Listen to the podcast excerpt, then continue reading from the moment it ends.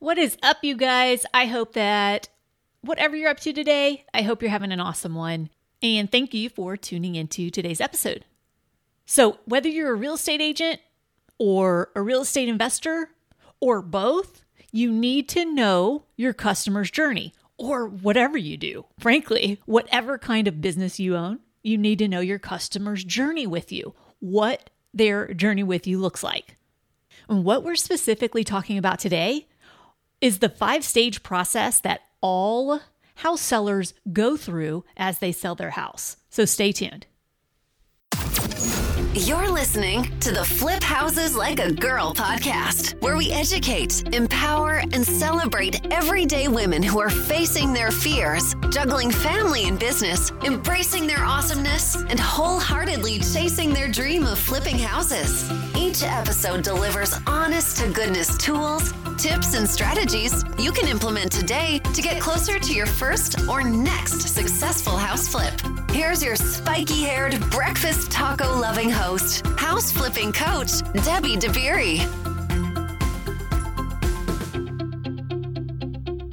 Happen to super geek out over marketing stuff because I think it takes into account a lot of psychological things if you're doing it right, like what people are thinking at what stage of their journey. And that just totally fascinates me.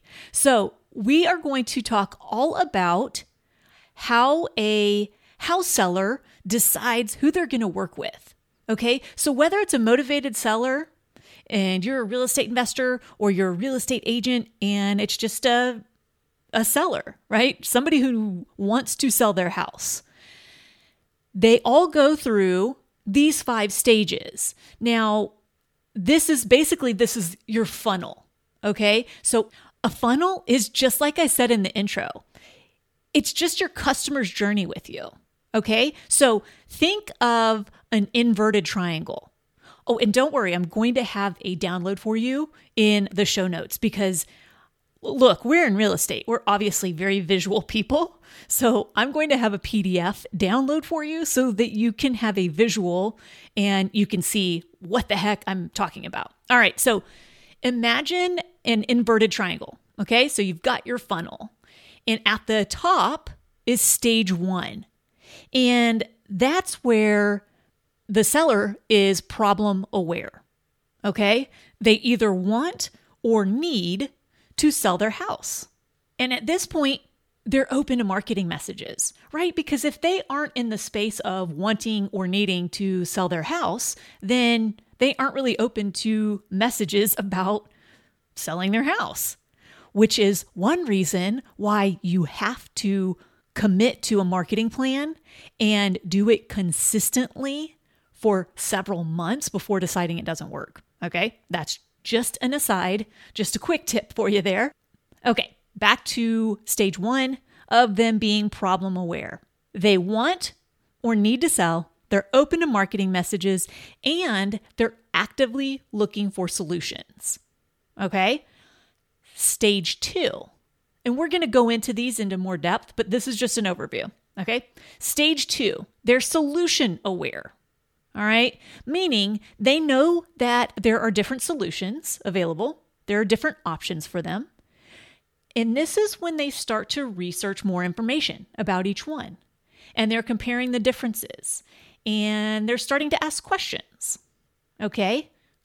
Now, stage three is the screening stage. So, this is where they're questioning which investor or agent they're going to go with. Stage four is the decision stage. All right. This is where they're making the decision. And it's usually the one that is the best option for them and also has the least amount of risk. Okay. And then finally, stage five, you've got a happy client or customer. All right. Their problem was solved and everyone's happy.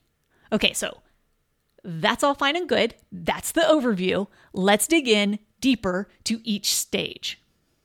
And before we do so, let's talk about the pink elephant in the room, right? At the time of recording, it is, let's see, August of 2019. And we're all pretty much in a seller's market. Everyone in the US is in a hot seller's market.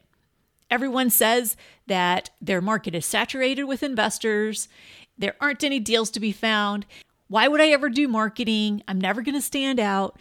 Okay, so can we please just cut through all of that BS and all of those limiting beliefs and just pause for a minute? Because yes, you absolutely can cut through the noise. And the way to do that is by really understanding your target audience, really understanding their pain points, their needs, their feelings, their thoughts. And the way you cut through all of the marketing noise is by using conversational marketing. And the way you use conversational marketing is by listening. That's it ask a question, and then shut your mouth and listen. Meaning, when you have a prospect who reaches out to you, you're going to ask them questions like, Hey, how did you find me? How did you get to my website? Where did you hear about me? Why did you call me? Versus one of those investors or agents on all those postcards I know you're getting. You've got to be asking questions and you've got to understand where your prospect is at mentally and emotionally at each stage of the journey, meaning where their mind is, what they're thinking about, the exact words they're using to describe their situation, their pain points, again, the exact words they're using to describe their pain, and what they ultimately want.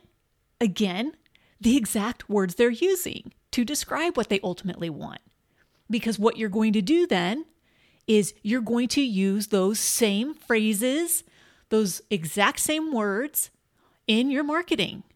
And then when somebody reads that postcard or that letter or visits your website and they see those words that they're thinking in their head, instantly they think, oh my gosh, she gets me.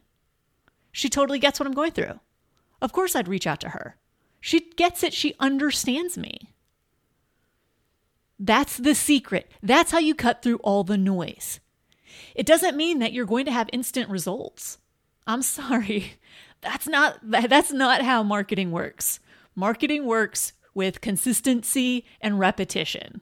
Those are the secret weapons, consistency and repetition.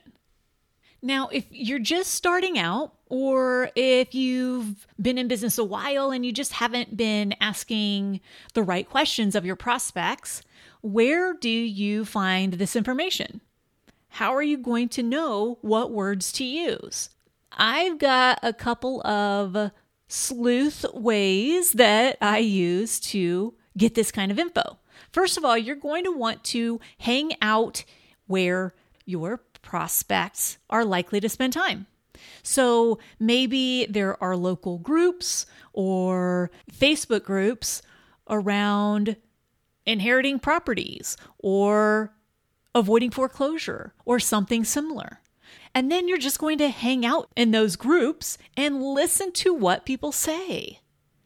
Now, another way to find this information is by looking at Amazon book reviews. I know that might sound weird, but it's actually a really clever way to get feedback from people. So look at books around avoiding foreclosure and see what people wrote in the reviews. You know, maybe they say, yeah, this book didn't really talk about XYZ, and that's where I'm really struggling or whatever it is. Look at different book reviews. I have gotten some really great audience information by looking at Amazon book reviews. Okay, so those are two different routes you can go. You can go hang out in groups, either physically or online, where your prospects are likely to be, and listen, or check out Amazon book reviews. Okay? Do anything you need to to get inside the head of your prospect. Because along their entire journey with you, you've got to be nurturing relationships with them and show them all along that you understand them, you care about them, and you can actually solve their problem. Okay, let's talk about the problem aware stage a little bit more. So remember, that's the very first stage. So something has happened and a property owner has decided that they either need to sell or they want to sell. Okay. And now, when they see your marketing messages, whether they're on Facebook ads or Instagram ads or direct mail or a flyer hanging up at the local coffee shop, whatever it is, now they will actually see your marketing. It's kind of like when you go buy a new car. Let's say you go buy a new red car and you drive off the dealership lot, and all of a sudden, all you see everywhere are red cars. You didn't have that awareness before you bought the red car. That right there is the power of awareness. Now, that means, though, that they're not just seeing your marketing, they're seeing anyone else's marketing that's talking to them about that same problem. Okay? So, the way you're going to differentiate yourself, remember, we just talked about it, is you're going to actually understand them better than they understand themselves. Okay? So then we get to stage two. And remember, stage two is solution aware. All right. So now they know they've got some options. They can either sell it to a real estate investor or potentially list it on the MLS. And what they'll do now is start researching those options and comparing the differences. They also might start to ask other people questions during this phase, like, hey, how did you handle this? Or have you ever been in this position? What did you do? What would you do? Okay. And that takes us into stage three. And stage three is the screening phase. Okay. So this is where they are vetting all of their potential real estate investors that they might work with or real estate agents. All right. And the important things here are your credibility, your testimonials, and then other people's opinions about you. Now, hold on, because some beginners are going to hear this as, you know what? I'm obviously not credible because I'm brand new and I don't have any of these things. So I can't do any marketing. Wrong. Okay. First of all, do not confine yourself to just using testimonials of you as an investor. If you haven't purchased a house directly from a seller, that's okay. Do you have any testimonials of you being a good human? Maybe from another job or career or business. They are all relevant. People just want to know that you're a decent human being and that you're trustworthy. Anytime you are dealing with any potential customer or client or other agents or investors or anyone, please remember what I refer to as the golden rule, and this one happens to be by Maya Angelou. And she says people will forget what you said, people will forget what you did, but people will never forget how you made them feel.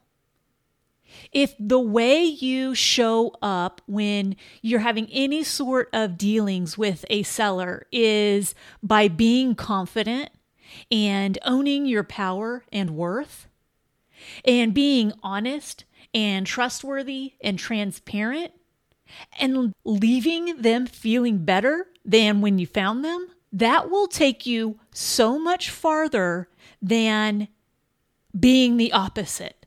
Because I guarantee you that nobody wants to do business with a confident jerk, but they do want to do business with a confident, kind person. The key there being confidence. So do what you have to do to feel confident. Another way that you'll be showing these sellers that you are the best choice because you know them the best, you understand them the best, you can solve their problem with the least amount of risk and frustration is through your nurturing. Because remember, you're going to be nurturing them this whole time.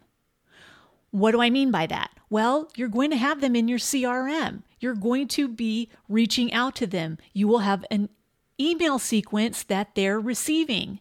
You're going to send a text to let them know you're thinking about them. You're going to pick up the phone and call them. All of these things are musts. And these are the things that will set you apart because I would venture to guesstimate that 90% of investors are terrible at the nurturing and the follow up. What they like to do is they like to show up at that first appointment and get their offer to the seller. And then they forget to follow up. They forget to reach out. They forget to show they care. Maybe they don't care. Maybe they really are just chasing the dollars. It's not unheard of. So, you want to stand out? Don't chase the dollars. Actually care about building relationships with them. This is a long term business, and you cannot build a long term business with a short term mindset. Meaning, if you're only thinking about how can I get them to sell right now, you're missing the point. Because what if they're not ready right now, but they'll be ready in four months? But guess what? You didn't nurture them that whole time because you got mad that they weren't ready to sell right now, so you just threw away the lead. It happens more times than not. So be different and actually care because I know you do. So, along with the nurturing, when you get to step four, which is the decision stage, right? So, this is when they're deciding, okay, it's you I'm choosing. You've got to keep following up with them. You've got to stay in touch. You've got to have open communication, be transparent, be trustworthy, and be a person of integrity. Do what you say you're going to do when you say you're going to do it. It's very simple. Again, a lot of people drop the ball here. Once they get a property under contract, they're like, I'm golden. I got what I wanted. And they basically forget that there's a human on the other side of the transaction. So be sure to follow up, okay? Because when you get to stage five, which is the next one, you'll have a really happy client or customer, and their problem will have been solved by you. And guess when the best time to ask for a testimonial is? Right then and there. What are you going to do to stand out once the deal closes and beyond? Because that's not the end of your relationship with this person. So, at the closing table, did you bring them a gift? Did you send them a handwritten thank you card afterward? Did you follow up with them three to six months later just to check in? And all along, are you asking if they know someone that you can help? You guys have got to ask for the business. And if you're doing the best job that you can do, and you are treating people with incredible integrity and respect and giving the best service you possibly can, then asking for a referral isn't going to feel slimy because you are going to know deep down that you are the best solution for sellers. Stop thinking short term, okay? If you want to stop the roller coaster income, you've got to start treating this like a business and like a long term one. All right. Just as you are a human being with real needs, real desires, and real hopes and fears, so are these property owners that you're talking to. Okay? They are humans. This is a relationship business. I cannot stress this enough. It's so important. If you want to be different and differentiate yourself from other investors, it is so super simple. Build relationships, treat these property owners as if they're human, and actually care about them as people. That's it. All right, so those are the five phases that a property seller goes through when making a decision about who he or she is going to work with. Like I mentioned earlier, I'm going to have a visual PDF download for you in the show notes because, yeah, we're visual people. All right. So, how do you implement what you learned today? Well, you look at all of the marketing you're doing and you make sure you're using the words, the tone, the feelings, and the thoughts that your prospects are having. Because if not, then your messaging is not in alignment with where they are. And with a disconnect comes no clients or customers. Okay, so look over what you're doing and make sure that it's all in alignment. Now, if you haven't started doing any marketing and you haven't created any funnels, then use this as part of your roadmap to do so. Plan out your emails just as I stress the importance of having a deep understanding about the neighborhoods that you're targeting. You've equally got to have that kind of deep understanding about your potential sellers. So take the time to really understand where they are, what their needs are, what their pain points are, and how you can best serve them. Okay, that's how you can implement what you've learned today. And if you do that, you'll be ahead of the majority of other real estate investors and or real estate agents. Okay, you guys, we will obviously keep the conversation about marketing going because it's a big one. If you're getting any value out of any of these episodes, I hope you'll do me a huge favor so that I can reach more like minded women like you if you would, wherever you listen to podcasts, if you would leave a rating and a review for this podcast, I would be so grateful because the more ratings and reviews this podcast has, the more visibility it gets. And if I can instill in just one more woman out there that she absolutely can have the house flipping business of her dreams, then that's my ultimate goal. Okay? So if you would please help me out there, I'd appreciate it. And also, don't forget, every 50 reviews I get, I'm going to be doing a drawing for Apple AirPods. All right, you guys, I will see you on the next episode. So go out there and flip houses like a girl. All right, make it a great day.